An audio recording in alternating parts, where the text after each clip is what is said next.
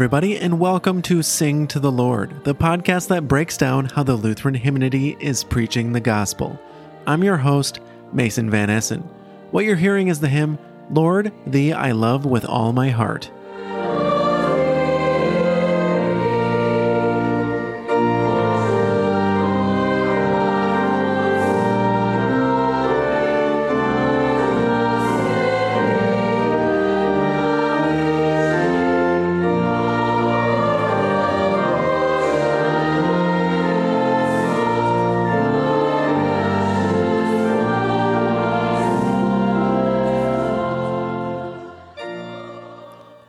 Welcome back to Sing to the Lord on this second Sunday of Lent. And thankfully, I have uh, my two experts here to rebuke me when I get out of line because we're talking about the hymn, Lord, Thee I Love with All My Heart. Thanks, Mason. It's good to be here with you. Well, Zachary, um, this is the second Sunday in Lent. Uh, and you've selected um, maybe not the most well known hymn uh, and a very long stanza hymn. Mm-hmm. Um, uh, tell us why anybody would pick this hymn uh, or want to sing it. Well, yeah, um, uh, there there there were a few people who have said this is not well known outside of Lutheran circles, and that may be true. But it's been sung at many a funeral, and um, when uh, we happened to sing this as part of a hymn festival, um, three, four, five years ago now, as time passes, um, somebody said, I want that sung at my funeral. And somebody else said, Well, I was thinking the same thing. So even just singing it once seems to put it on the list for, for folks. Um, and that's because, uh, in some ways, it encompasses um, so much of uh, what it is to live in the live in the world as uh, a Christian, and and then to die as a Christian. Um, I think it's it's both of those. Um, if even if congregations don't like to sing it, um, uh, Johann Sebastian Bach, uh, who uh, was cantor in, in Leipzig and other places in Germany, includes uh, the final stanza of this hymn to conclude his St. John Passion. Um, so he put it into the mouth of the choir and said, Here, you do it. Um, and uh, I've been in situations where I've heard um, actually a congregation sing it at the conclusion. They, they give, give, it to the congregation um, because oftentimes it is his harmonization um, that that people will sing. Um, so uh, lots of people have sung it, and um, it's particularly appropriate for this weekend um, and should be sung um, because I think it's it begins a little bit like. Uh, with with echoes of this weekend's gospel reading.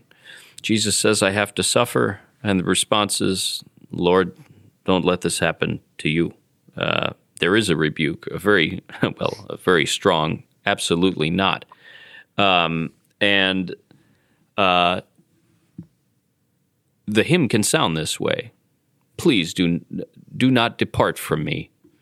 But we're not actually joining with this wish here. Instead, to borrow another piece of scripture, I think the opening words of the hymn, I pray thee ne'er from me depart, um, are really to say that w- we've come to hear and know the surpassing value of knowing Christ Jesus as Lord, such that everything else without Christ is empty. Even heaven itself as the hymn says, is hmm. void and bare without this promise of Christ. Um, so it's a wonderful way to go right after the rebuke while um, being somewhat honest about it. Uh, it. It cuts both ways. Um, and then starts to say a little bit about uh, what it is to live in the world. Should my heart for sorrow break, my trust in thee can nothing shake um, a little bit of what God has done. Um, and finally says that we trust God's word, God's promise above all else. And that's just in the first stanza, which goes nicely with this, this gospel reading. Yeah, I mean, Mark 8, this is where um, uh, Peter, on one hand, uh, says, You are the Christ, mm-hmm. right? Uh, and then comes back and Jesus says, Yes, that means I'm going to suffer uh, and die and be raised. And Peter says, No, no, no. Mm-hmm. Um, and on one hand, that's Peter's is is kind of in these words, right? Peter saying uh, things like, "That can't be. I don't Right. want that to happen," and then being um, rebuked for that uh, because he's now not seeing what it means for uh, for um, to love what Christ is doing for him, right? Uh, and so this hymn, I think it, it is really a, a, a prayer where, on one hand, you're almost you're almost praying like what you'd like Peter to be uh, doing, like "Don't leave me," like I count on you, Right. Uh, and at the same time, we go we go through this. On the other hand, it also is um, probably what's happening to Peter afterwards. Being rebuked by Christ now means um, uh, you're Satan, you're done. And this is again uh, where we call back to Christ and say, "Don't leave me." Right, uh, and so you, it, it's not the story of the rebuke that's No. happening, but it's on both sides of the rebuke. This this hymn is speaking to what happens in the heart and in the conscience um, uh, when you when you are holding on to and trusting uh, Christ. You don't want him to die, and yet he's going to. You you, you, you want to kill him, uh, but Sure. but but you, you don't want him to leave you, right? Yeah. Uh, and so there, that's the, the the what happens in in this faith, right? So when we even say the the name of this hymn, Lord, Thee I love with all my heart, Mm-hmm. uh, that's a that's a prayer, not a um, Oh, yeah. uh, uh, not a um, uh, a description of really the, pureness of our heart, Sure. right? Right. Well, and and it's quite clear by the end of the hymn. We'll see that it that it absolutely is a prayer. Uh, the entire hymn is a prayer, um, which is uh, unique in a way unto itself. It's not just a hymn of praise or a retelling of scripture in this way. It's it is truly a prayer. I think um, the second stanza also um, helps us uh, to to pray helpful words. Give strength and patience unto me to follow thee. Finally, um, and we really mean follow, and so does Christ. After me, behind me. Um, Peter's, you know, it's telling Christ where to go, and Jesus says, "Well, here's where I'm going, and I'm going to put you in your place as a follower." uh, really to death and to, to death and resurrection, not only mine but yours. Um, uh, so I think as much as it, it it picks up, you know, you can you can hear in the second stanza parts of um, uh, both loving God and neighbor. Um, these things are uh, both scriptural and, of course, in the Catechism. So it's it's picking up things that uh, people concepts with which people will be familiar, um, but also saying we recognize Satan uh, still says uh, tempts us to say, um, "No, Lord, this is not right. Uh, remain here." Um, and so it's strength and patience to say, "No, we have uh, a Lord who's gone to the cross." um, and there's really nothing much we can do about this um, other than to know that in in that cross is comfort that Christ comes to give. So um, you have more of this weekend scripture in uh, in a, in the second stanza. Um, and then the final one, which is the real reason you would sing it, especially this weekend. It's the most random reference uh, at the end of this thing to Abram's bosom. Well, you don't get to sing the word bosom very often, and what it could possibly possibly mean to to to do this. Um, but the the first reading this weekend is from Genesis, which is uh, the naming of Abra, Abram and Abraham, um, and so we turn around now and connect the two actually together. And what it means to be bosom buddies with Abraham here is to be is to be those who have been given the same faith uh, that have this faith.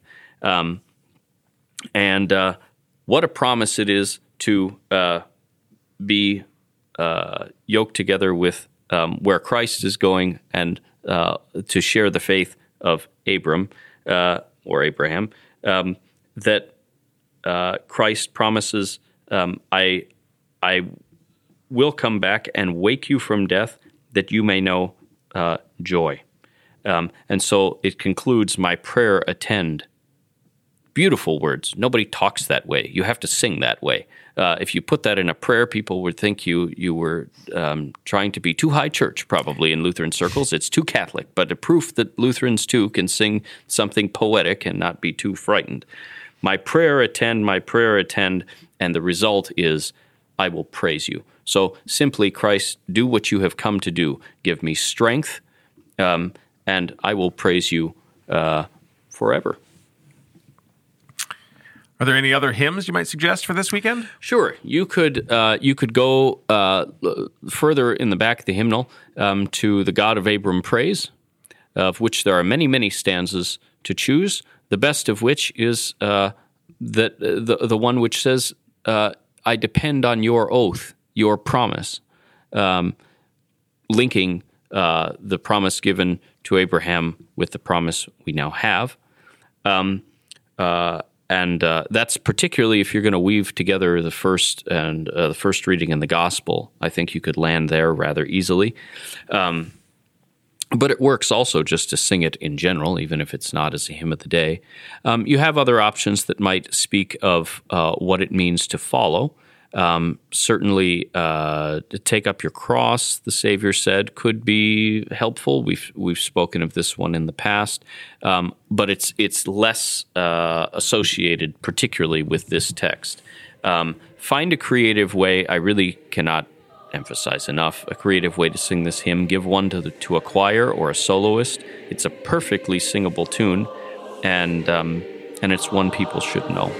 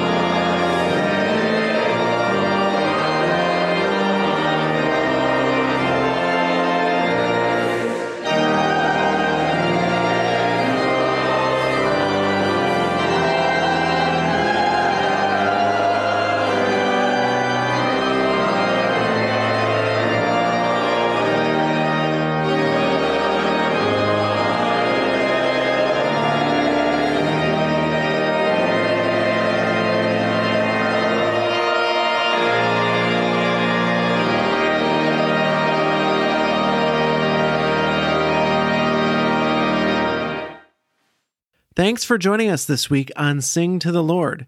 Check the show notes for Zachary's stanza by stanza commentary, as well as a list of other hymns we recommend. See you next week.